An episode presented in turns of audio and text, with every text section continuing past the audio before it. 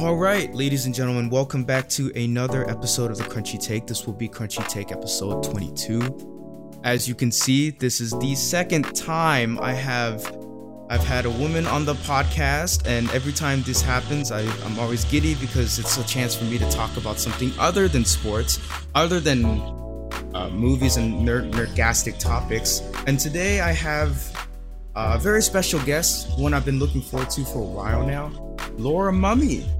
Uh, how's it going? It's going great. Thank you for having me. This is exciting. Yeah, you know, when I initially broached uh, the topic or sent an invitation out. I, am I'm, I'm always curious to see how people react, and when the reaction that you had was like, "Oh, I love sharing my story." To me, that's like I find that real encouraging. Yeah. Um, so a little bit of a introduction, Laura. What exactly is it you do? Um, I know you are a nurse at Community East, right? Community East. Yeah, yeah. Yep. briefly, I work on. Yeah I work on the ICU PCU, mm-hmm. which when I explain that to people, so let's say in the hospital there are three levels of care as according to an intensity of care. So sure. there's the critical care unit, that's the most intense. There's a pro- progressive care unit or PCU, that's a little bit less intense, but people can still be unstable. And then there's med surg. And these people tend to be the most stable patients. So I work like ICU, PCU level, so we don't have people who are intubated, but they can have very unstable blood pressures, heart rates. They can be withdrawing from alcohol, mm-hmm. in renal failure, getting dialysis, all sorts of um, acute things. And instead of having two patients or one patient like you would in the critical care unit, I would have three patients. So it's mm. a little bit, it's, it's busy. I do. Mm-hmm. So this may, maybe before we get into like some minor details first describe what the process is you know your average work day so like when you show up when, when these patients arrive what's what's like the protocol that you usually do to or go through to accept certain these patients like is it the doctor assigns yeah. you or do you have a team that you normally go with and then just like they you kind of are assigned for people for the day or you know what does that process look like for you every day. So a hospital is constantly in flux because you don't people don't plan their hospitalization. Mm-hmm. So right. they come into the emergency room, um, and from there, the emergency room docs will decide whether they get admitted to the hospital or not. Mm-hmm. Like for instance, if somebody comes in with a cold, they might need Tamiflu, and then you send them back home. Mm. But let's say somebody comes in, they are confused and their heart rates jumped up to like 180 beats per minute. That's an unstable person. They're going to get admitted to the hospital. Mm. They need to be stabilized before sending them back home. So the doctor will admit the patient to the hospital, and then the administration, like um, the chart, uh, each floor has a nurse in charge, mm-hmm. and so. Um, every day, these nurses in charge have multiple meetings a day, and they talk about how many beds are open in the hospital, how many can we admit how much staff do we have? Because what if we have mm. open beds, but we don't have any staff? Um, so every day that's a, a, constant conversation. And so if that patient gets admitted, then the administrative nurses will assign them unit, and the nurse in charge on my unit will let me know, hey, you're getting another patient. Mm-hmm. And the nurse in charge every day assigns nurse each nurse for three patients. Wow you know that's that's that's crucial information for us to know is you know the average public because that's the our public perception of hospitals it's like it's and rightfully so right it's this place of sanctuary you know people and like yeah. people are there for but we what doesn't what we don't think about are all the intangibles that go into helping just even one patient you know so when i guess um when, when COVID started happening, all the talk about numbers and just the amount of beds that hospitals have, that blew my mind. That kind of really right. uh, struck a chord with me just because I, I never took that into account. And that's something that you guys have always that's always been a part of your practice, right? Even before COVID, it's it's yes. like this is this is something that's almost like a constant source of stress to you, would you say? Um, no, I wouldn't say it's a constant source of stress. I and I also think community does a good job of keeping of being reasonable with staffing assignments. Mm-hmm. Um, if, let's say, if there was a heavy influx of patients and we didn't have the staff to mm-hmm. take care of all of them, mm-hmm. we would go on what's called diversion, which is mean, which means we still pay, take patients who walk into the ER, but we mm-hmm. don't take patients from ambulances. So all the ambulances know which hospitals on diversions, and they will not go to those gotcha. hospitals. Man, yeah. I, I have so many technical questions there, but before that, uh, let, let's let's hold off on a procedure, whatnot. So this is your day off. Um, and again, thank you so much for wanting to do this. What does Laura? What does your typical day off look like? Uh, do you have any hobbies that you that you know? There's no typical. no typical, huh? Um, yeah, I always exercise. I love exercise is how I process stress. So I usually swim or ride my mm. bike. Um, today I made some split pea soup with like bacon in it, and it was really, it's gonna be really good. It's actually sounds, simmering on my stove as we talk. Sounds amazing. You're gonna have to tell me all these different recipes that you do. It's just like nutrition wise. I'm looking for ways yeah. to lose weight. I'm looking for ways to get down oh. to a certain weight level. You know, it's and you know monitor my nutrition better each week as each week goes on. You know, it's you know important um, exercises too it. I feel like a lot of people, this is just my two cents, so sure, you're yeah. to hear it.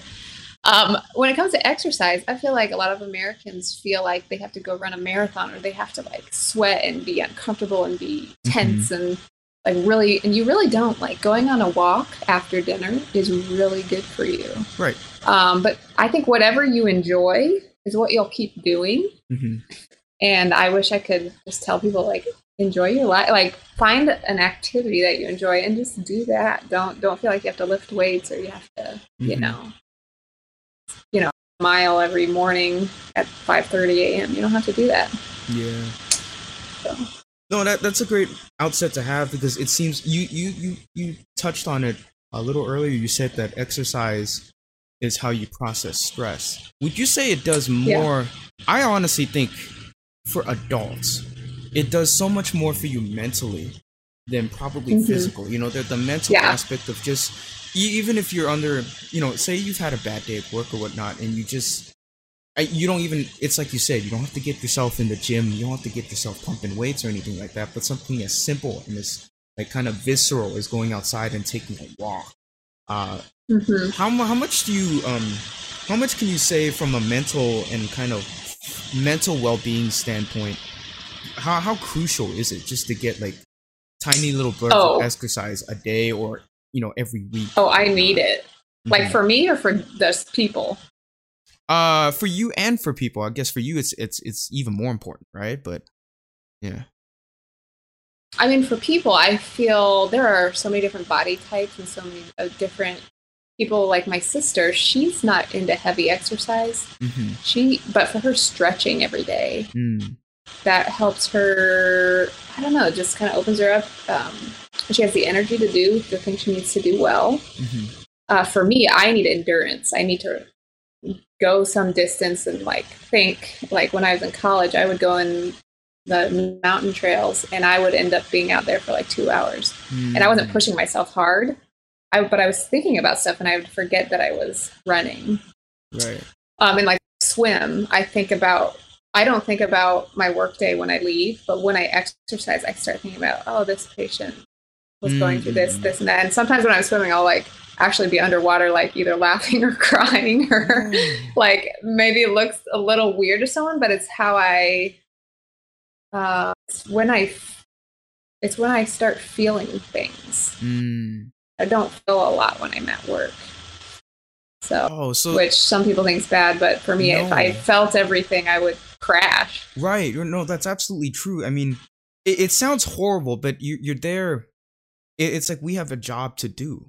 You know, for me, I work in customer service. I work as a, you know, ret- I currently work as a retail associate for a grocery store. Hey, like, if customers are being hard with you, you you can't have like this. You've got to be mentally tough, which I think you're getting at. You know, you've you've had you have this mental yeah. toughness, but at a certain point, also, what what what is a part of that process. You kind of push the emotion back and you get the job done. You execute. Mm-hmm. You know, you're like a Navy SEAL. You see the objective and you go for it. But when you're downtime, right. if you're not giving yourself the if the time to process these different emotions or whatnot, you will break. You know. Um. Yes. So it sounds okay, well, and so, just to give kind of an example. Mm-hmm. Sorry, go ahead. No, no, no. Go ahead. Uh, just to give like an example, like before, so during COVID, they shut down the gym, so I couldn't go to the Y. I go to the Y and swim. Right. And by, and so I never, I never really cried at work when all of that was happening. Uh, just mm-hmm. a few times, and those were really extreme situations. But then in probably June, mm-hmm. I would just be at the grocery store, and all of a sudden I would start crying, or I'd be in my car, and I would just like, I was like, this is weird. This is not me, mm-hmm. and I would just be in random places and feel like I can't, I can't I don't know what to do with all these emotions that I didn't even mm. know I had because it takes me like two months to process my emotions. Yeah. And I would just multiple times just like be somewhere and just start sobbing. And I felt like almost a Vietnam vet, like, you know, like, yeah, just in the, just, I couldn't handle, mm-hmm. I didn't have the resources to handle it internally. Yeah. So when back the Y up, I was there on day one. oh. So, yeah. you know, you, you mentioned the Y shut down for you. What were so, you know, in in as an adult and in, in our lifetimes we, we have to adjust to certain things. So what yeah. were things you had to do to kind of replace the Y? What were things you did outside of the Y and like exercise wise? Because you know there are some people. There's a lot. There might be some people listening, or you know sure. there are people that can't even afford the Y or can can't even go to the Y. You know. So what what were right. things you did as an alternative to that? would you say?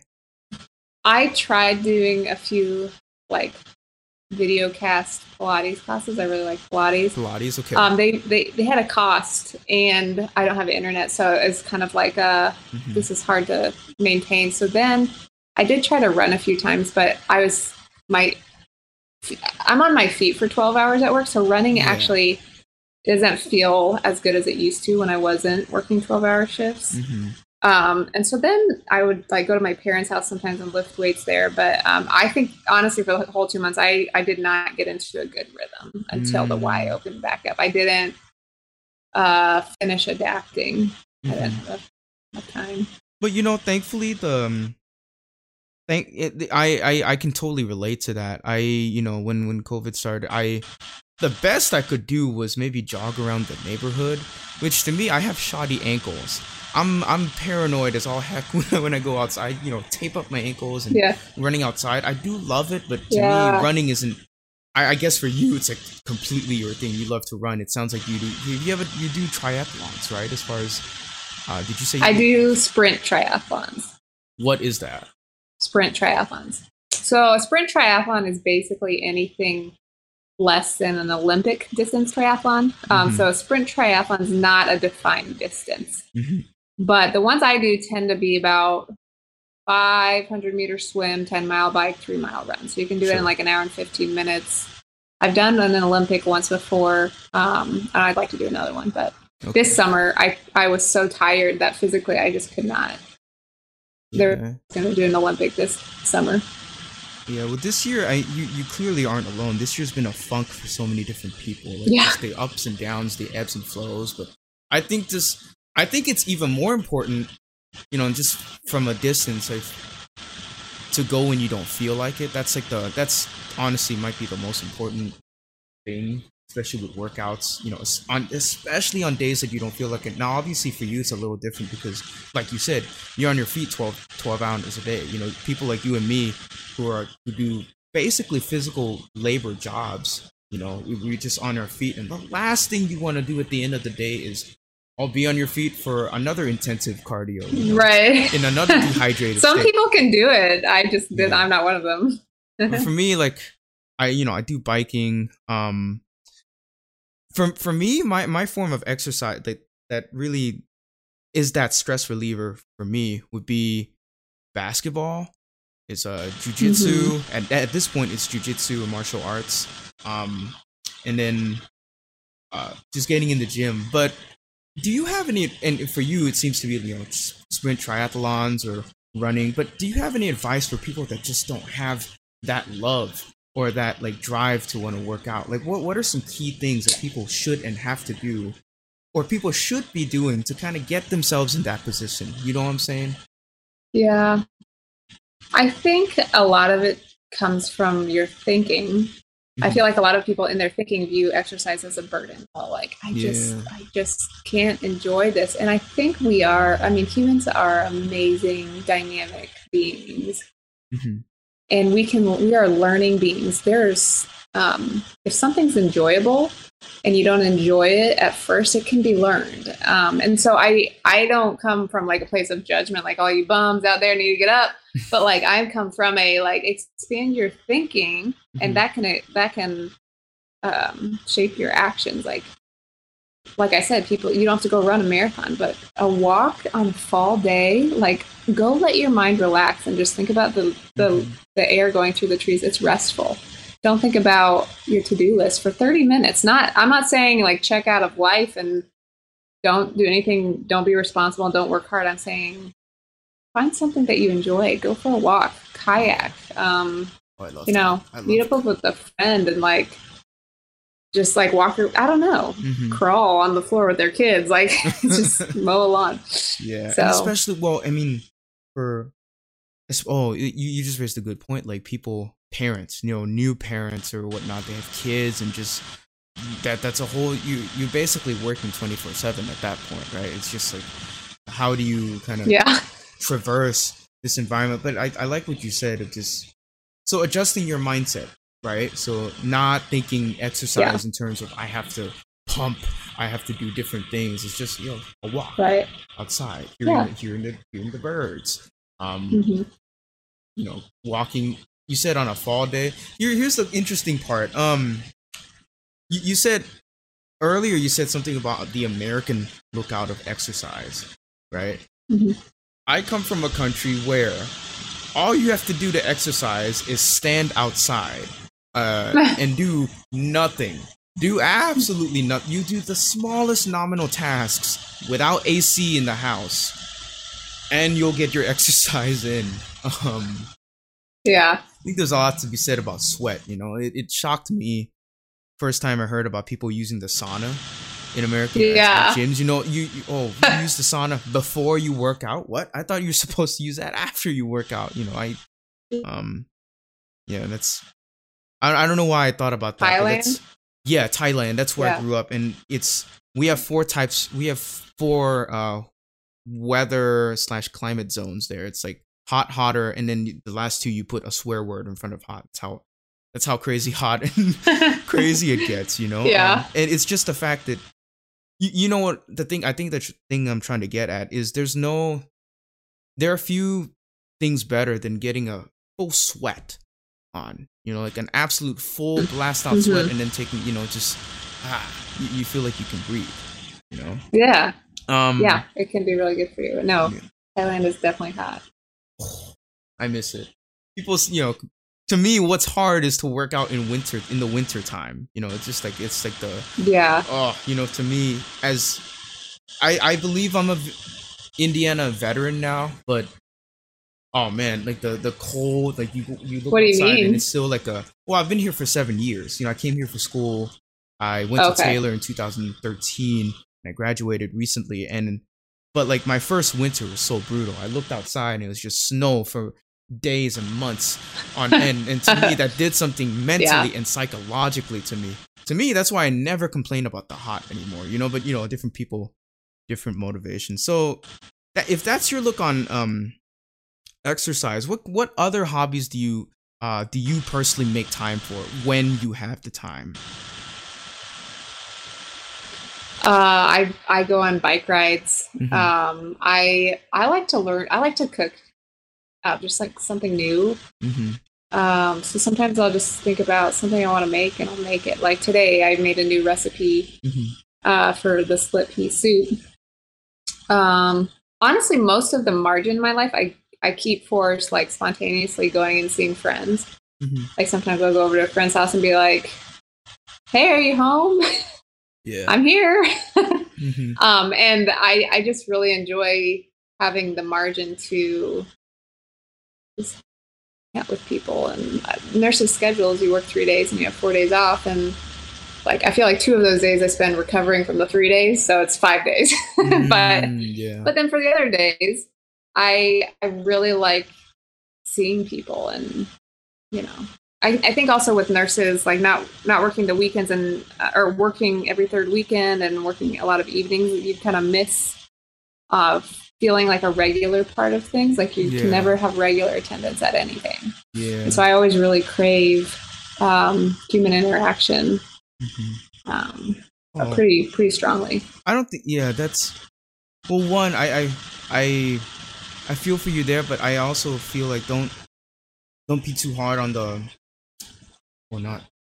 I guess what I'm trying to say is that the feeling out and like the fear of missing out, right? That's a real thing for you for us. Yeah. And just like I, I feel like any job, I feel at our age, um, you know, uh, the pe- people within our generation, I think it's a total shift from what has come before. Whereas like you you had a regular kind of life and depending on your occupation, right? But even if say someone like me or someone like a bartender or whatnot, you feel you there's this constant uh, fear of missing out because of your lack of a regular schedule. You know, so not to compare being a nurse to a bartender, but there right. there are some similarities there. The fact that you're constantly on call, your manager might call you, your executive, your um, boss might call you, and say, "Hey, I need you to come in on this day, or whatnot. I need you to fill needs you to work a double shift. You know, so what are some uh, mental things and games that you play to help you cope with that? Because I feel like a lot, a lot of people in society that that's like a thing they're not willing to admit. You know, they they crave human interaction, but you know, a lot at the same time, people are introverts. Uh, but at the same time, it's like this ever longing thing that people want to have. You know, so when when you're going through these um, ups and downs of your occupation as you do, what are things you're constantly thinking about to get yourself out of that box? Um, I feel like at this point in my career, it's kind of a, I kind of know what to expect, and I kind of know when I'll feel low and when I, like, it's predictable. Mm-hmm. Um, and so I think I just regularly like reaching out to people and being like, hey, uh, because I, I like doing things spontaneously so often. Yeah. But then it's something like on a day you're like, oh, I was gonna go see this person and nobody's available. Then that can kind of blow, that kind of blows. Mm-hmm. Um, so I think just reaching out and, and planning things um, is helpful for other people to be available who want to be available. And mm-hmm. I don't know. I don't. I don't feel like I'm in a rut. I don't like feeling uh, like I'm always. I I don't like feeling unreliable. Mm. I think is what I I don't mind that I miss church, you know, every third Sunday or I sure, miss yeah. small group every now and then. Um, but I don't like feeling like I feel like especially I'm definitely a millennial and I feel like we get kind of a bad rap for like not being committed to things. Yeah. And so um, nursing can definitely amplifies that. But I, I feel um, I don't I don't feel like my not an inability to commit to long term things comes from like an internal thing. It's more external. Mm-hmm. Uh, it's both, I guess. but um, yeah, I don't beat myself up for not being yeah a part of things regularly, it's... but I do long to have that like faithful connection with people. I, I, I value that, and I don't know what it's fully like. I used to work outpatient in a cancer clinic and I had more of that. Mm-hmm. Uh, but when I did that, and then I was like, man, I have all these nurse friends who have days off. So there's like a good, there's good things to both schedules. Sure.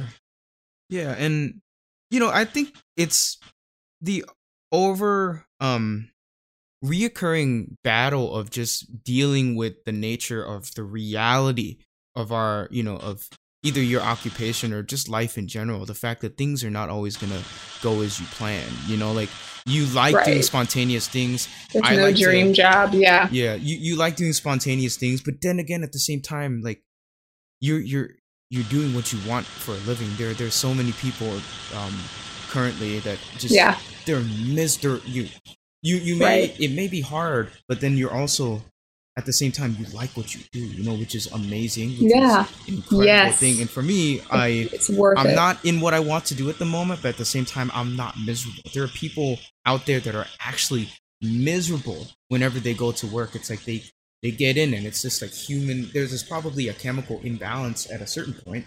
And also like a, there's a bodily it's a bodily reaction when you go to work. You dread it you know? And yeah. so for those people you, you got to feel for them and just like yeah just contend.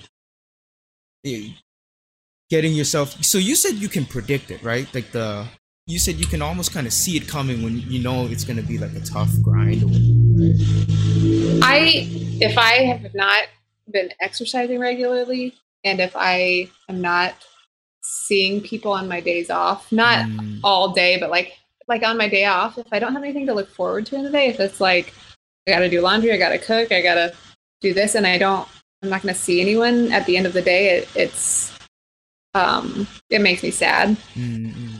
Um, and so just knowing that I, on my days off, usually I'll like, I like, I gotta get this work done. But then like tonight after this, I'm going on a bike ride with, with a friend.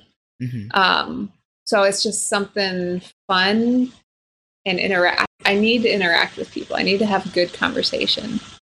Uh, conversation really drives me, and yeah. conversation is like doing life with people. I don't know if you know uh, if you're into like Latin and Greek roots, but um,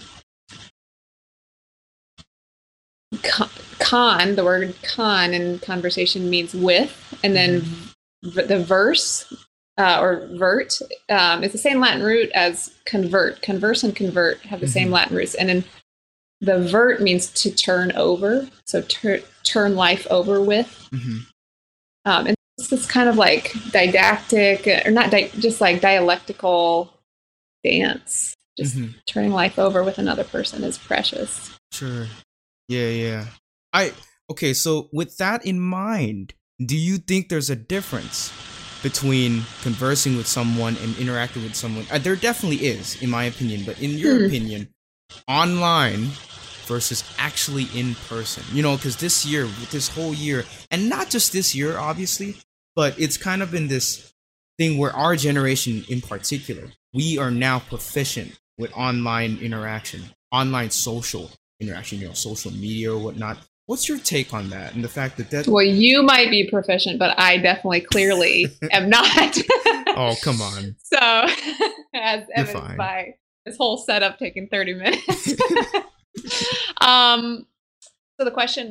Can you rephrase? Can you ask the question again? I, I guess Sorry. the question is, what's your take on like social media and like how that has kind of because that if if you take a look at it from a generational perspective, that's almost um in a we in a way and research has shown that it has contributed to a lot of our generation's dealings with depression yeah um, and so even though we're reaching out together even though we have more contact more ways to contact with people than ever before what's your take sure. on that as as you know you maybe in your medical experience and knowledge like like do you do you avoid that as much as possible on your days off or is it just is it also a part of your life I don't avoid it, uh, but it's no substitute for the real person mm. right there.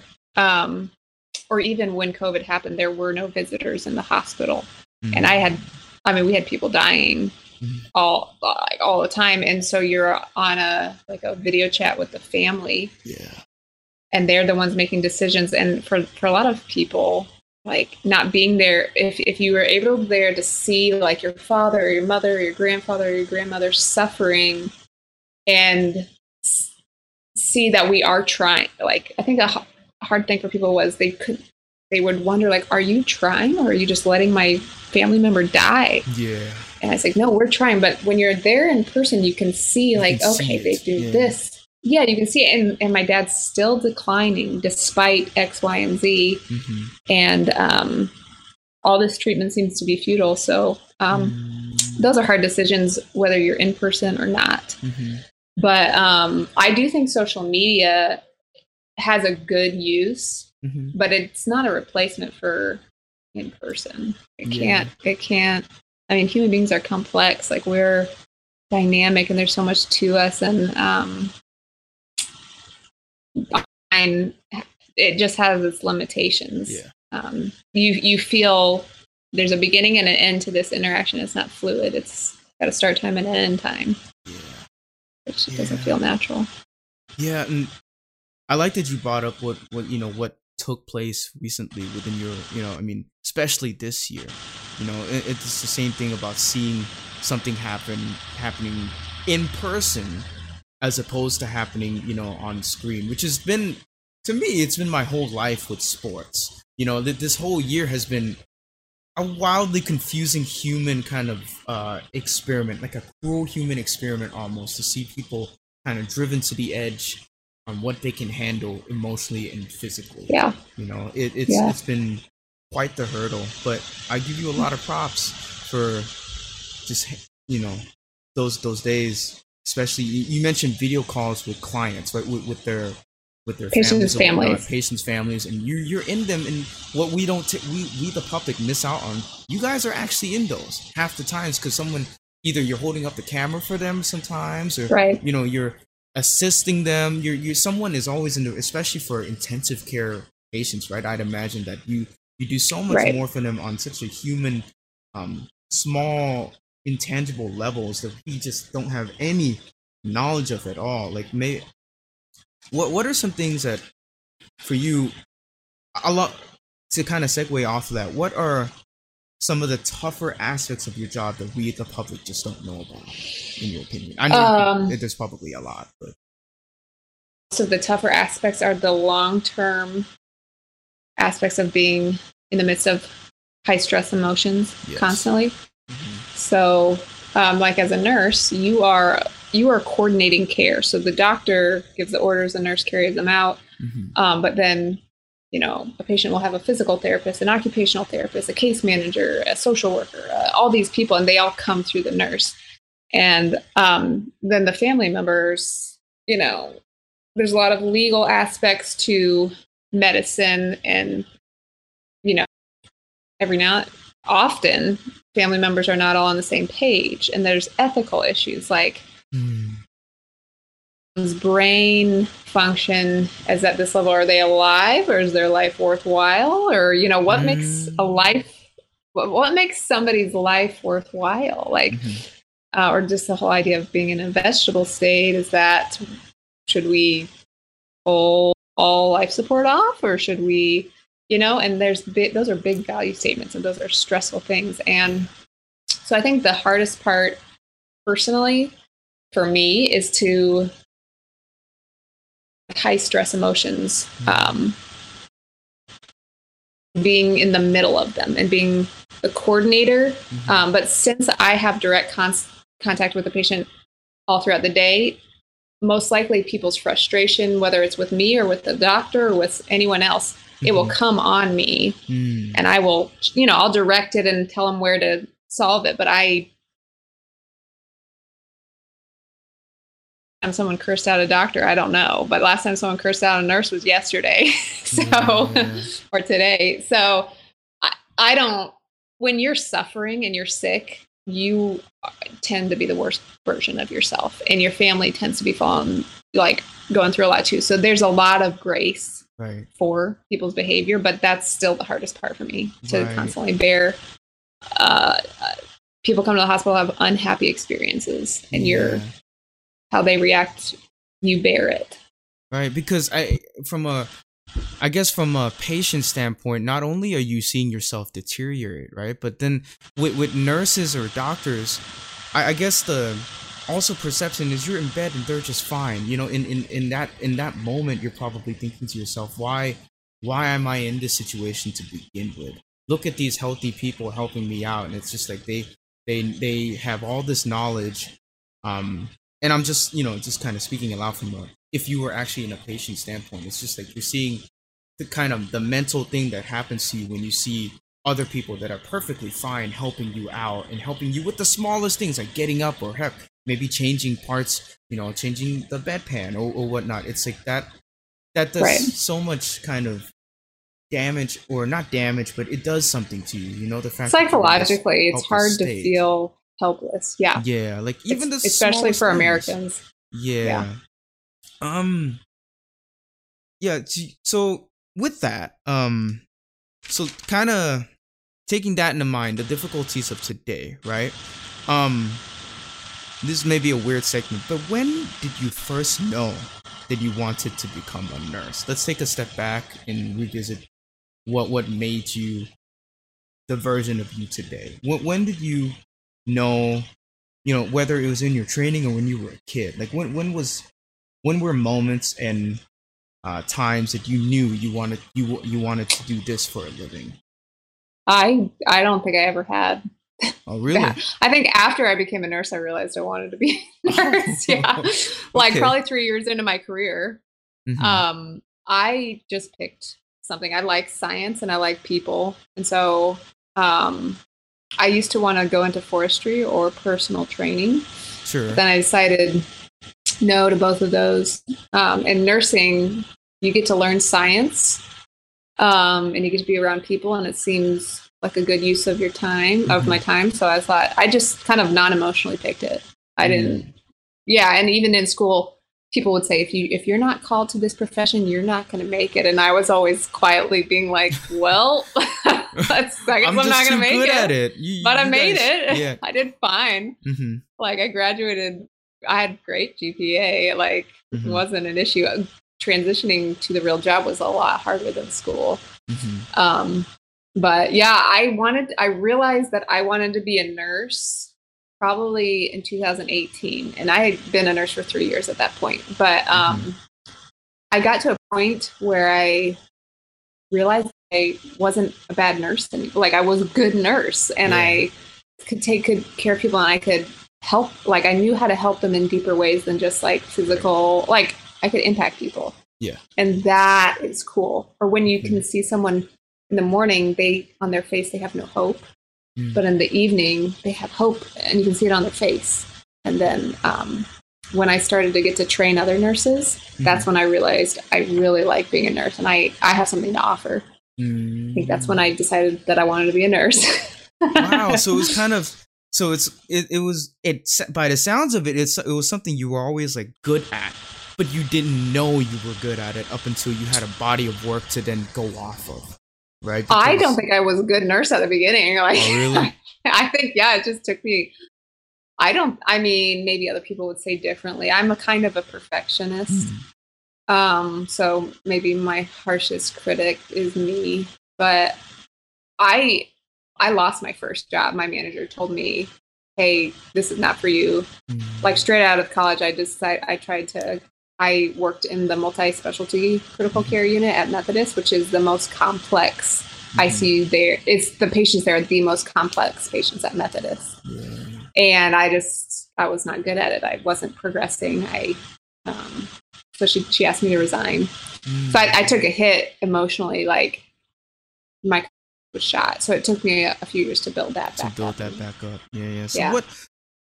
Okay, that's um well, that is a hard moment in your life, right? That that's one of the deeper. Uh, when whenever someone asks you to resign, or the fact that you meet failure. So how did you go about? Because and and you're not alone in this. You know, you mm-hmm. there's no way. There, there's so many people out there that go through this exact same thing. You know, me for example, yeah. I, I failed college. The thing you were good at, yeah, I sucked at it. Like I couldn't.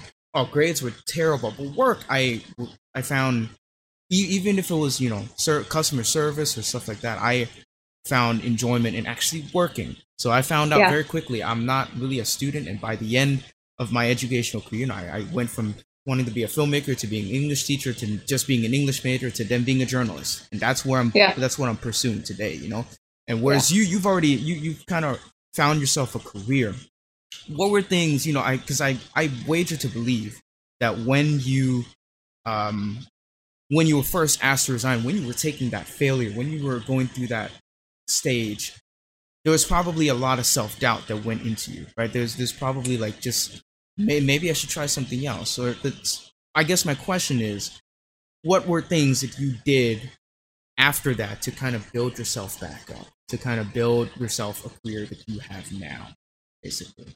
Yeah, I think, well, I think one of the hardest things about losing my job was I thought my manager was right. I don't mm. think she made a bad decision. Mm. I was not good at it and I could see it mm-hmm. too. And I felt like she actually, I don't feel embittered towards her. She made mm-hmm. the right decision. She's protecting her patients from a bad nurse. Um, not un, not unethical. Just I just wasn't making progress. Yeah. Uh, so to kind of build myself back up, I um, I just started in a lower stress area of nursing. I went and worked in a cancer clinic, uh, which is outpatient. It's it's I wouldn't call it. I would never say this to like any other cancer nurse that it's easy because but it is simpler in that you have a schedule you know what people are coming in for you know what they're getting. Mm-hmm. um, and whereas in the hospital you have no idea who you're taking care of every day. You don't know you know it might be a new diagnosis that you've never you know. Mm-hmm. but there's more predictability in an outpatient setting. Mm-hmm. um, outpatient meaning like an eight to five clinic not not overnight. Um able they're walking they're talking. Yeah. So I, I did that for a year and a half. Um, and then once I was there, I always wanted I wanted to go back inpatient. I wanted to go back in the hospital, um, just to kind of prove to myself that I could do it. Um, and so I I always knew when I was in cancer clinic that I wasn't going to stay there for a long time, mm-hmm. even though I liked it. I, I wanted to know what I can do. I I even like that in you know just regular life. I want to explore. I want to know what I can do. I want to see what I'm capable of. And so after that, I went and worked a year and a half in the neurotrauma PCU, um, uh, progressive care unit at Methodist. Okay. And that's when I really liked, mm-hmm. realized that I like being a nurse. And I gained, you gain so much skills in patient. You gain so much critical thinking skills. You learn how to make decisions under pressure. Mm-hmm. Um, and th- that's invaluable to me. Right. So maybe describe that, for example, the, the period that you learn, right? Because when we're whenever we fail at something, there's always there's that failure period, there's that feeling down, then there's the trying to build yourself back up, mm-hmm. and then mm-hmm. through that you learn so much more about yourself yeah. than you than you could have maybe if you were successful at that first job to begin with. You know, you right. are a better version of yourself now than when you failed initially. You know, so what, right. what, what were some of the things that led you to learn these skills? What was what were aspects of this job, the second job that you had, or um, you said you were, yeah, th- this this learning stage that you had. What were what were aspects of the job that made you, I guess, meant not only mentally tougher, but also like helped you build your confidence and the fact that you were trying hard every single time at it, every day at it. I think the two things that I felt weighed me down. The, the two things that I felt like I was really bad at was one, critical thinking. Like I would take care of a patient, but then I I would not be in my own mind. I would be like, okay, so what are the main things I'm trying to think about today? And I wouldn't know. I'd be like, mm-hmm. well, I don't know. I need to do an assessment at this time and think about the tasks that I need to do, but not think about the bigger picture. Mm-hmm. So when I learned to see the bigger picture of like, okay, you know, this person came in for a GI bleed, I'm I am gonna make sure mentally they're mm. not waxing and waning because that's a symptom of them mm. bleeding, or I'm gonna anticipate that I'm gonna check their blood later today, and if not, I'm gonna call the doctor and see what he wants to do. And so I just became better at predicting. Mm-hmm. Big picture things. And then the second thing that I felt like I was not good at is I just had no spine. Like, if somebody was at me, it just crushed me. because I'm a perfectionist. Like I want to be the best. Yeah. And um, people are unhappy a lot out in the hospital and in the real world, and um, mm-hmm. people when they're under stress, well, they can say just abusive, very critical things. And yeah, I learned absolutely. to stand up for myself and take in. You know, there's some criticism that I should take in.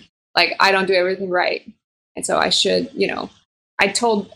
You know, I have examples of things that I learned to that I heard and changed. But then there are some things that um, that's not true, and I'm not going to take that inside of me. Yeah. And I just kind of toughened up and learned to stand up for myself when you're kind of under some abuse from somebody else. Yeah.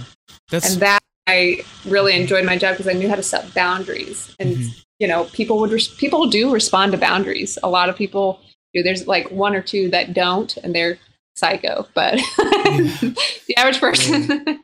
can be molded or can be a yeah can can be built to kind of take it but not not not take it in terms of um you know take allowing yourself to be abused but i think what's happening what happened and what has happened with a lot of people is is that you know once at a certain point you learn to internalize and kind of contend with the reality of the situation. What's the reality of what i'm dealing with right now? You know for me i used to get right. much like you but in opposite way. Uh, when when people were rude at me i'd get very angry. Like i'd almost i you know i'd go into mm. the you know I, I started off last year i was a barista shift manager. I was a manager of a coffee shop. And whenever we got rude customers like there was this one customer that would always like he would eye mean, He was just he was like bigger. He was trying to intimidate me. I was like, okay, cool. I go into the back room and I really punch the wall. I had a lot of anger issues like years yeah. in the years past, you know. But I guess over time you kind of learn to wait, wait, why? First of all, I have no idea the emotional baggage that anybody is bringing in the door. You know, that's you. You, you say you go to church, sure. and that's one of the things yeah. church we pray about all the time is we have no. You as a nurse, you probably you have this internally as well.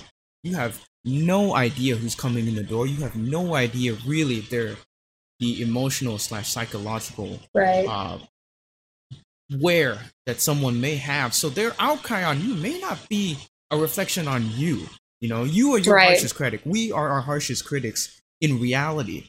Um, but in the reality of the moment, it's like, are they really angry at me, or are they just, or it's just like a reflection of where they are in life and you know and for me dealing with customers or clients that have that same mentality even if they're rude you know i'll try not this you know in all reality who's who's going to strike out at me with a violent tone you know just like so i guess in our in in different ways i feel like you you kind of uh found your backbone just by readjusting how you internalize criticism you know how how you mm-hmm. internalize the, the, cursing and the kind of outpour because there are those days where cus where your customers yeah. or your patients will just nail on you you know and yeah. you're just like and now you're at a state and sometimes it'll get to you but now it's that you're at a point where you can you can see what's going on and it's that part of the job you were talking about earlier where you know you're here to do a job you're here to establish and do the objective right you know? And yeah. just having that goal in mind kind of helps you know? For me it's oh getting the customers the right items. And yeah. you know uh if you know gluten free or whatnot um so, yeah. Oh you would not believe the the amount of uh you would actually be pretty depressed by the amount of junk that people buy. Not not to not to put my customers on blast, but just to say like diet coke or frozen foods, different kinds of frozen foods to me that that to me is depressing. Whenever I you know do picking for customers, it's just like. Mm-hmm. Uh, really, you wanted the 12 ounce instead of you know, or or you know, diet cokes yeah. or um, right. for me, but a touchy thing is always like gluten free. So like, if someone if someone wants gluten free, more than likely they're celiac or they have a certain kind of condition that you have to be aware of. You know. Mm-hmm. Um, yeah. Yeah, I guess in a long-winded way, it's it's like it's interesting to see to hear from your perspective, being a nurse, and just like the kind of abuse that you're made to deal with, and how you've kind of through through the years, how you've kind of molded yourself to become tougher yeah. to deal with it. You know, because you see what's going. Well, on. Yeah. And like I said earlier, there's a lot of room for grace. Like yeah. some people are out of their minds because they're sick. Mm-hmm. And um and some people are just terrible people, but there's also a I'm going to be here for 12 hours. I'm still going to make this work and I can't make it work if I don't have any respect for this person. Mm-hmm. Um, there's a lot of room for grace and there's a lot of room for um, telling people, "Hey, this is how you can speak to me. If you are not going to speak to me, I'm not obligated to stand here and listen to it. I'm going to walk out. And a lot of times, if you do stand up, people like the rest of the day, you'll have a great relationship with them. They'll almost they start to respect you more. And mm-hmm. I, I feel like I most of the people that like if the night shift nurse is giving me a patient and she says like, well, this is going to be a really challenging patient. A lot of times, if you just show some res- like a little respect to that person lasting on night shift nurse. I just that's who I get report from in the morning because I'm a day shift nurse. Um, but a lot of times, if you show respect to that person, they will respond to feeling respected, and that sometimes that's the whole issue. Um, and again, I'm not I'm not blasting on night nurse. I I I'm just those are the people I get report from, so that's kind of what I'm right. saying there. No, they're the people that um, give you your mission objectives. You, you you get there in the like oh putting the they're passing on their patients yeah. to me. So right, I right. I totally respect night shift. I just yeah. phrased it poorly. No, that's fine. Uh, you know, the the whole this question of when did you first want know you wanted to become a nurse? I you know, like a lot of people, you you kind of stumbled upon it, right? This was something that you kind of you thrust yourself into, and it seems like you found a way to go about finding and applying your interests, right? Because your initial interests, yeah, uh, like a lot of people that go to college, or like a lot of people that go off, uh, you know, on their educational paths dude, the, the, half the time you're gonna switch, you're gonna pivot, you're gonna adjust, you're gonna, you know, go maybe where God leads you in a different path, you know. Um, right. So, what advice yeah. would you say you have for people that are just, you know, because there are a lot of people going to college right now during coronavirus. You know, it's like that maybe want to become a nurse. You know, it, it's always mm. or maybe want to become a nurse. Do you have any advice for people that are entering this field? You know, that are maybe are about to oh. start their uh, grad school or also just like you know because that's another hurdle that people have to cross you know either undergrad or grad or just maybe someone just doesn't know what they want to do right now you having been through the stuff that you've been through what would what would you say to, to people like I have no regrets about becoming a nurse. That's for sure. It mm-hmm. a great degree. I have a bachelor's, and that is mm-hmm. a, a, that's really a lot to you can do a lot with that degree. Um, you can do a lot with an associate's degree um, mm-hmm. too in nursing. If if it, my audience is people who are thinking about nursing, um, I think 100% it's a good idea because even if you don't want to work inpatient, mm-hmm. you can work outpatient, you can work in administration, you can do home health. There's nursing is like the ultimate millennial job. Like you have a very flexible schedule. Mm-hmm. Uh, if you want to switch jobs anytime, there's always jobs open. There's always a demand for nurses. You have great job security, except for I guess during COVID, some nurses did lose their job. But that's since when people talk about getting intimidated for interviews, I'm like, why are you intimidated? They just want to see that you have a degree and that your heart's beating and like they'll hire you. like, mm-hmm. like it's very flexible. Mm-hmm. Um, and unless you try to screw it up, you probably will be fine. Mm. Um, if thinking about a master's degree, I mean, that's even, that's great. That's cool. I mean, you're very employable.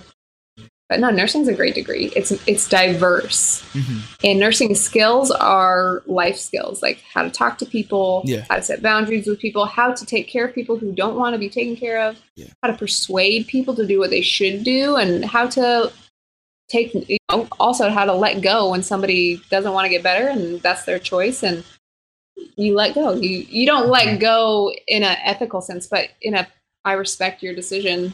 Yep, I'll I will let go. Um, so you learn a lot of skills, a lot of like even business skills. Like you, there's a cost to everything. There's efficient ways to do things um, and leadership skills.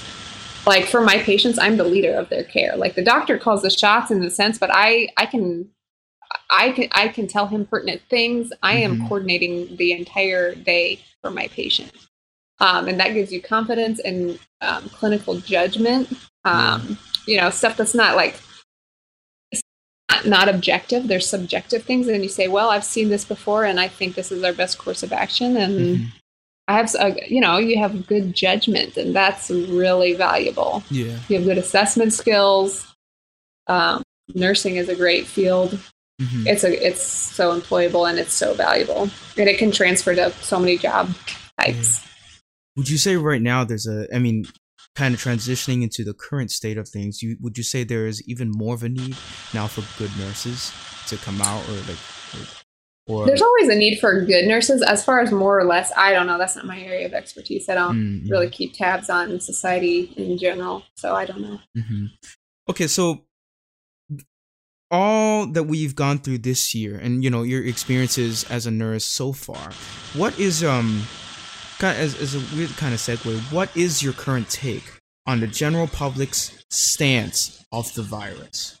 Um, because I feel like you know, because to, to kind of maybe preface the question further, we've we've gone through the ebbs and flows of what happens right. when a pandemic occurs. Right. So when it first occurs, major panic. grocery stores depl- like depleted, right. people panic buying or whatnot, so major fear. But now it seems like the fear has gone away, but the virus is still very real, you know, in, in, mm-hmm. in many respects. So what what's your current what's your take? Are you are you more frustrated, or are you just kind of again contending with the reality of the situation? Like what what do you have for the current the current status of the virus versus the current the public's like attitude towards it? In your opinion? Sure, I think thoughts on that subject. Um, so I'll try to be brief because everyone. Um, has, but um, I think, you know, it's a real virus. It really is a disease. We don't have a mm-hmm. cure for it. So you should you should be careful. I do think if you're social distancing, wearing a mask, that's I don't think I don't think going out in public um, is a bad thing. I don't think staying in your house. I think staying in your house and not exercising and not seeing people can create a hundred different problems just mm-hmm. by mitigating one um, as far as society, I do think we accomplished as a society like mass population edu- health education. We educated people, like people understand, mm-hmm. you know, hand washing and covering your mouth.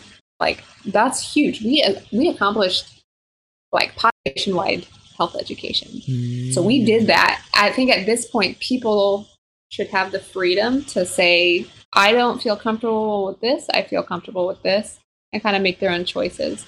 Um, um, there's always going to be people who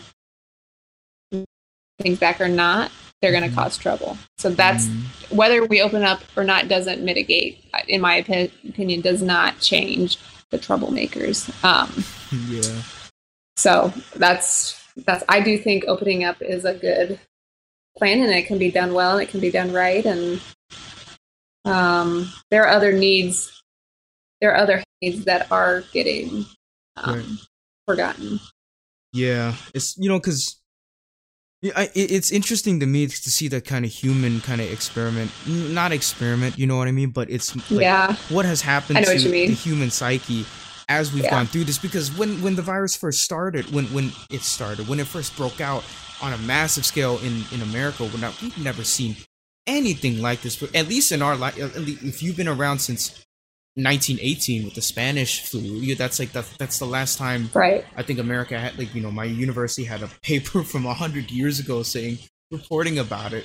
Um, but what happened was people were very fearful, right? And then masks were scarce. You couldn't get a mask. You know, people were ex- exhausting Amazon and whatnot. And so then Amazon and other these other shipping corporations had to prioritize medical uh, facilities, whatnot. And then for whatever reason, four months later, the perplexing thing for me to see was people rebelling against masks. A small vocal minority, like you said, the troublemakers, right?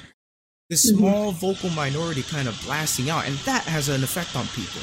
You know, just seeing kind of, oh, is does anything I do really matter? You know, we're gonna get this virus anyway. We're gonna Right. we're gonna have to develop immune bodies to this anyway, which I think is a very kind of self, you know, selfish kind of way to think about it. But right. what you're saying about things opening up, I think it's, I think it's important as well because you have a people that have been shut.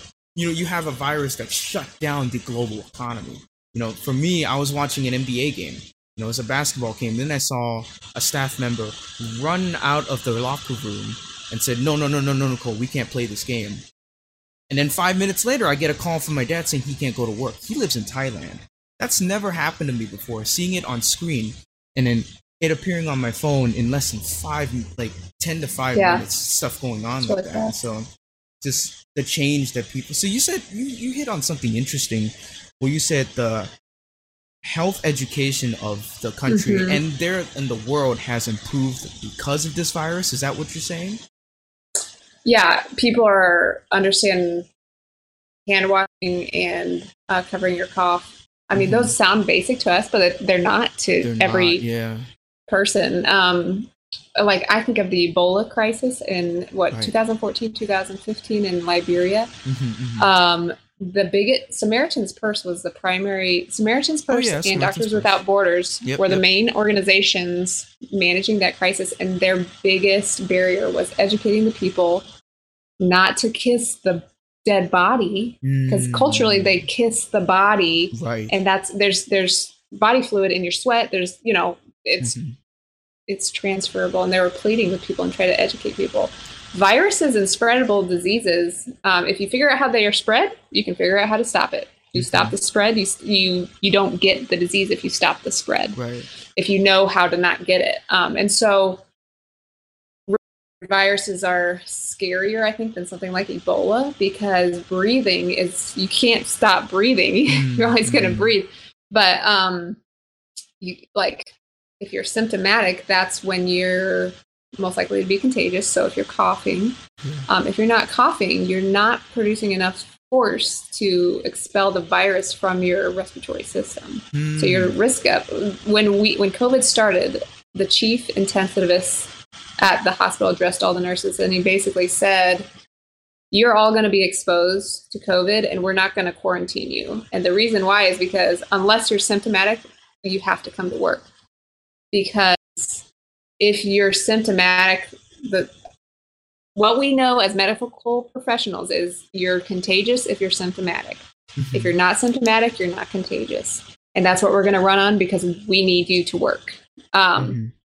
And that um, I believe other other respiratory issues are like that too. The flu is like that too. You can ha- you can be a carrier and not spread it mm-hmm. if you're not having symptoms. So yeah, education is a big deal, and we mm-hmm. did it. And so I think the biggest hurdle has been crossed, and I think there's a lot of room for grace in this sure. too, like being yeah. patient with one another, not not judging someone mm-hmm. because they're tighter than you and yeah, um, yeah. I mean, I have watched lots of people die. I I know mm. it's real. I'm not saying it's not real, and yeah. they died awful deaths. But I also think um, you educate people and you move. You trust what you know because mm-hmm. you can't just live in fear. You trust what you know, and you try. Mm-hmm. So. so yeah, um, so in I guess for going further with the public's knowledge of health education, what are things, what are areas you say that we could improve in as far as knowing, uh, and, and not just obviously not just pertaining to this virus, because we've we've we've always kind of struggled to maintain like health standards, right? Even across the board before this virus even started, but maybe accentuated by the virus. So now you're saying stuff like cough, covering your mouth when you cough, or surfaces oh, or whatnot. Yeah, or even like washing your hands after you go to the bathroom for like, 20 seconds. The whole fingers thing, you know, the fact that it should take about 20 seconds to wash your hands, or you know about that. Like, yeah, the research shows 20 seconds. That's mm-hmm. the recommended time.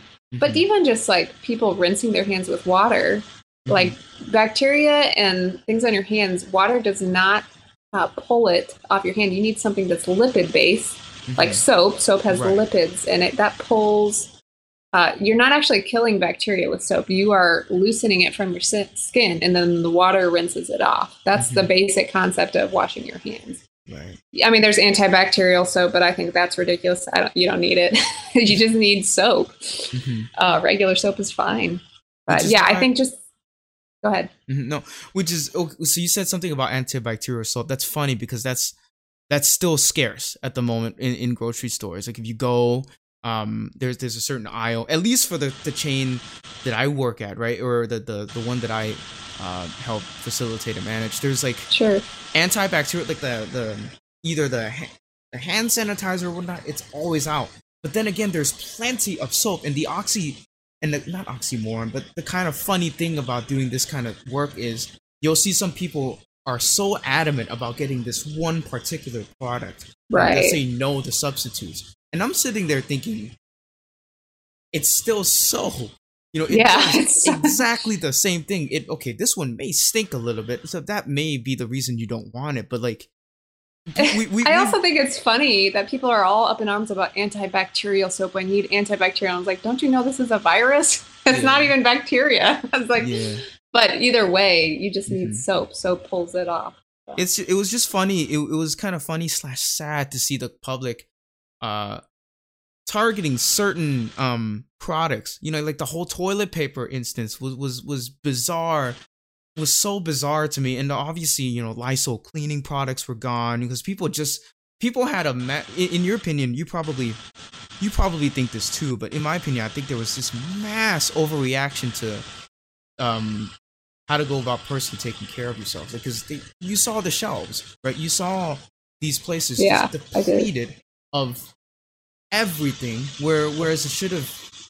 I, I I don't know if people weren't as picky. I don't know maybe it wouldn't have been that way. Did you, was there any way that we could have avoided that particular scares, or is, it, or is that just like within our nature to do so? Yeah, I think you know it, it reminded me of Y two K when you know the turn of the century and oh, everybody yeah. thought every society was going to shut down and yeah. computers and all that.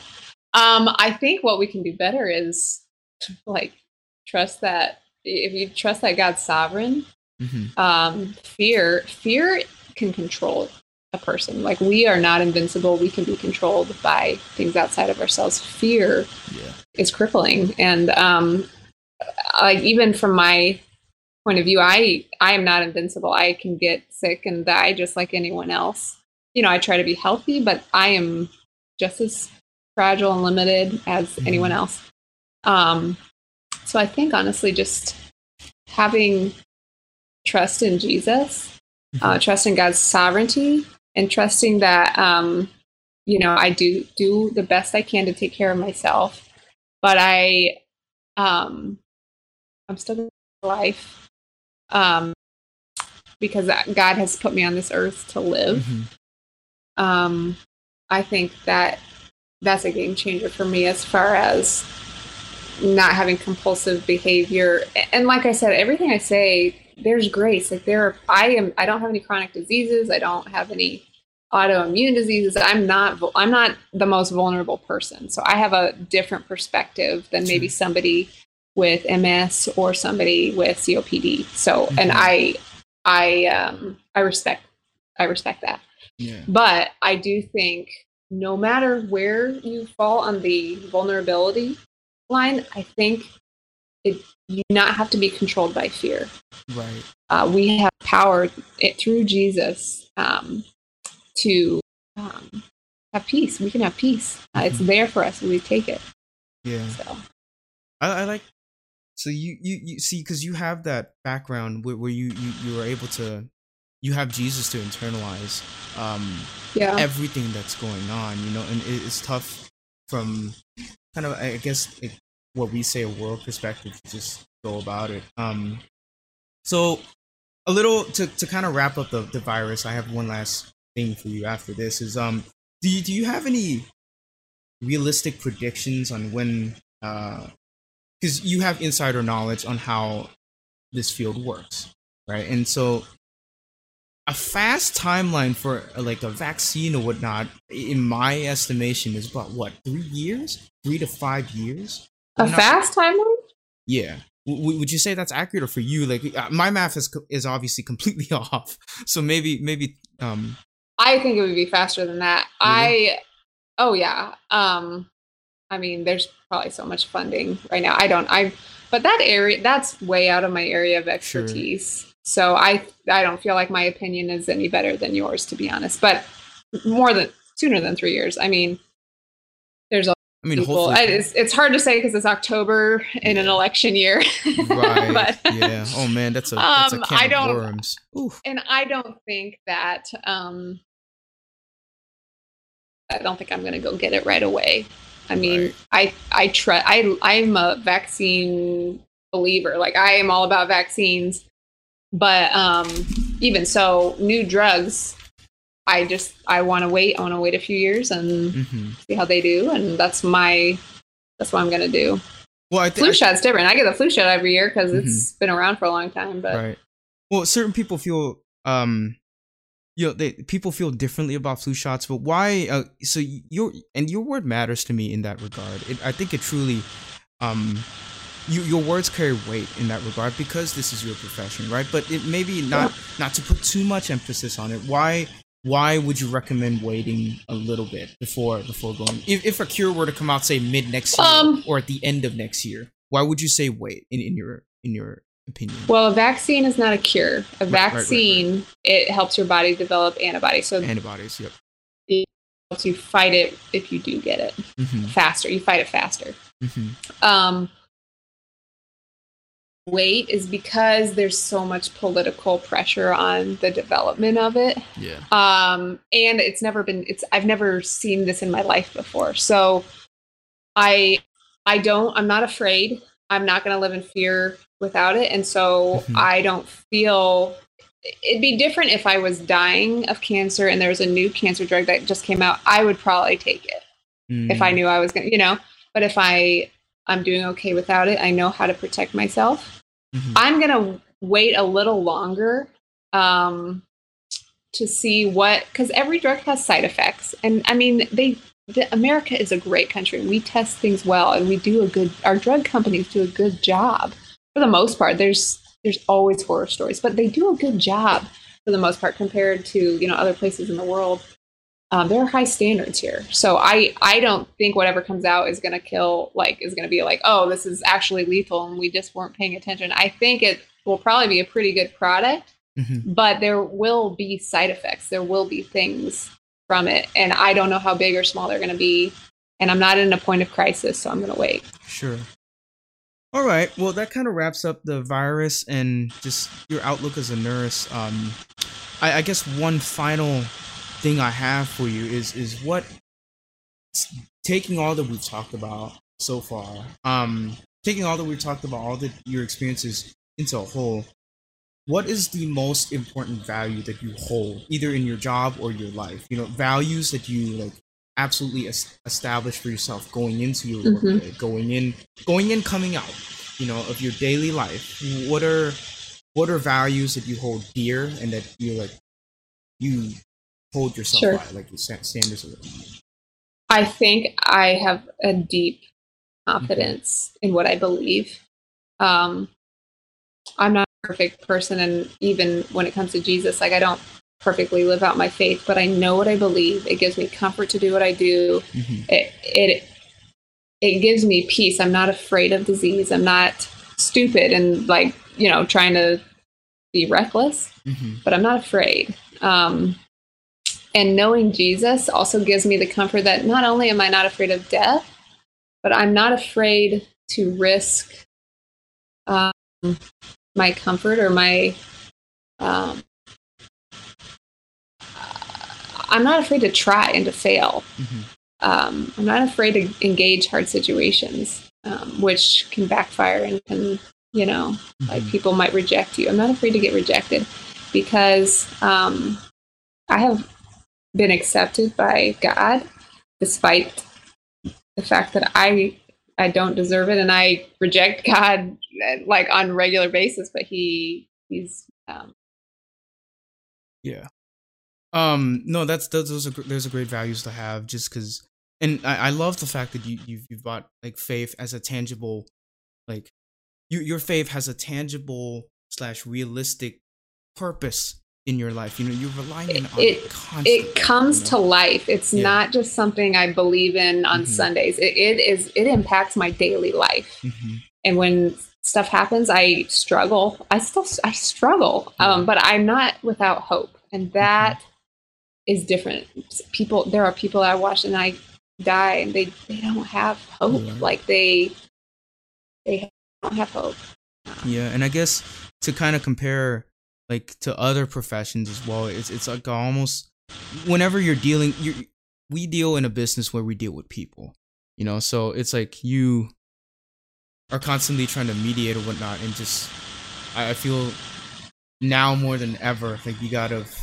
I, I like what you say about having it, it having faith as being a realistic um having purpose in yeah. your life having jesus to like not only fall back on to have him truly lead you throughout life. Yeah, you know that that's right. like that's a that's you know the whole thing about taking up your cross. That I feel like that's a as the more the more I grow, obviously, because as a teenager or when your needs are being met by other people, you don't really it's not really tangible. But you know, I guess when you're yeah. out on your own and you're trying to make your own way in life, you, you kind of see it come to fruition. Yeah. You know, so well, Laura, uh, we've done an hour and 14 minutes. Can you believe it? All you're, right. Su- you're such a natural, I mean, I can keep going. You're such a natural no water. This, man. Um, I guess maybe to close, do you have any kind of um to, in closing, do you have any funny stories of of stuff that's happened to you that kind of but at the same time reinforces the fact that you want to do this? Like any cool kind of maybe uh, um, maybe you know stuff that should stay off the record or whatnot. Just like cool, fun experiences that you've had, maybe to encourage those who actually want to become nurses as well, or those people that are trying to look for their career. You know, like what what what are some fun kind of tidbits you've had along the way, basically? I mean, anytime you get to take uh, care of like a, a 90 year old woman who's just like a happy person, mm. she will like. I mean, I had like a 90 year old lady a couple weeks ago. She gave me her number. She said, I'd, I'd like to keep you as a friend. And just like, will you call me and come visit me? And I called her. and um, like, I, I liked her too. Mm-hmm. Took care of a 100 year old lady who just, wow. it was just, she was the sharpest minded person I know. And she was 100 years old. Wow. Once I took care of this this woman who had some serious brain damage. Mm-hmm. And when you assess mental status, you tend to ask people, what's your name? What's your birthday? Mm-hmm. what's the date today? Who's the president? You know where are you right now? Stuff like that. She could not answer any of those questions. She just grunted. But then every now and then she'd have moments of coherence and all she would say was kevin costner is so sexy. She couldn't even say her name. So like there's some pretty great moments. Why kevin um, costner? Um, how old was this lady? How like how old her like 59, I think. Oh, okay, that explains that. That explains. You, if, if, you were saying hundred years old and Kevin Costner, I'm like, oh, interesting. That yeah, no, that different I generation. Mean, the Bodyguard, so, you know, that's a right a movie. Okay, Classic. just to and maybe further, what are do you have any like movies that you like to watch? Is is or like any other thing? I know I know we touched on the hobby stuff already, but you know, you said cooking or there any shows yeah. you're currently watching or not really? Big into watching TV. I really like to read okay. um, a story. I like to read a story. So right now I'm reading through the Chronicles of Narnia. They're just like yeah, they're fun stories. They're fun. I read um, Little Women. I read. Oh, did you watch um, the? Did you watch the movie on that? The movie that recently came out last year with Emma Watson. I what, did. What you think of it? Because I wanted to see it, but I just I didn't. I never made time for it. But is yeah okay. So you would you? You know, it was fine. The book is always the book was is really good, and the the movie I just like right? I don't know. I like books. Yeah, same. Well, for me, I'm I'm I'm currently rereading Harry Potter. Like one, just rereading uh, all of them. I read all of them in high school three times through, and now I'm reading like an analysis too. book. Typical English major stuff right here. Um, do you have any books nice. that you recommend uh to people? Maybe. Uh, one of my favorite books in the whole wide world is called Evidence Not Seen. It's by um, Darlene Deibler Rose. Sure. It's a great book for when you don't feel in your relationship with God, but um, like learning to trust mm-hmm. when you don't feel anything. Um, you're not basing. and it's a beautiful story. It's a story that, like, why is she not as famous as Elisabeth Elliot? I don't know. She's a boss. Um, she was the 1st mm-hmm. woman missionary to Papua New Guinea, like mm-hmm. in the jungle. So right. there's that. Um, there's so many good books out there. Yeah. Um, I don't even know where to begin, but that's my that's probably one of my most favorite books. All right, evidence not seen. Um, yeah, it's, I'm I'm starting to read this book. It's called uh, on the madness of crowds by Frederick Douglass. Uh, it's oh Frederick Douglass. Yeah, yeah. Well, no, no, no. Well, it's not not the original Frederick. Let's see, okay. the madness of crowds. But this guy, this was a guy that was recently on Joe Rogan, the Joe Rogan podcast, um, I know it's a very typical guy thing to want to watch Joe Rogan. He's like he's like the Whitney Oprah, uh, Oprah Winfrey. I'm sorry of of of guys. uh, honestly, this is a guy that speaks. This is kind of the guy that inspired a lot of us to start our own podcasts. You know, um, Douglas Murray. I'm sorry, Frederick Douglass. That's a typical English major so like, kind of. Okay, yeah. I didn't even know he wrote a book with that no, name. No, no, no, no, He's yeah, old, read it. Yeah, Frederick Douglass. He is. Yeah.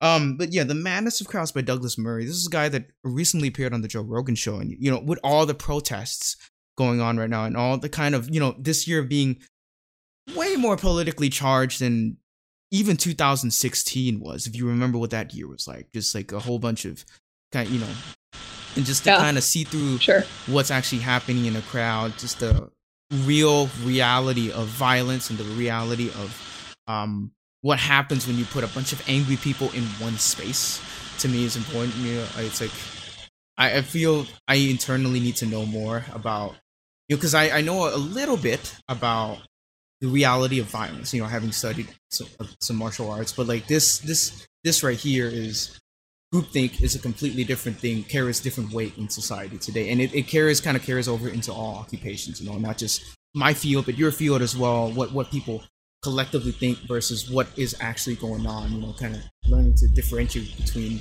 perception and reality. It's like a thing that constantly yeah. about. Yeah. So okay you're a book person. Um Laura, it's been great having you on this podcast. Uh, in closing, do you have any for inviting me? Yeah, no, obviously, honestly, this is we might need to do a 2.0 in in the near future just to see how you know after things have changed, if if things have changed in your industry at all, if you know you you have any more stories to dig at. But all right, do you have anything Always. to say? Do you have any more like? uh I'm just I'm just really grateful for you uh, being interested in my life. So thank you. All right. Uh, well, guys, it's been Crunchy Take episode number 22. This is Laura Mumme. She's a nurse at communities uh, and a darn good one. So if you ever come into contact with her, say hi.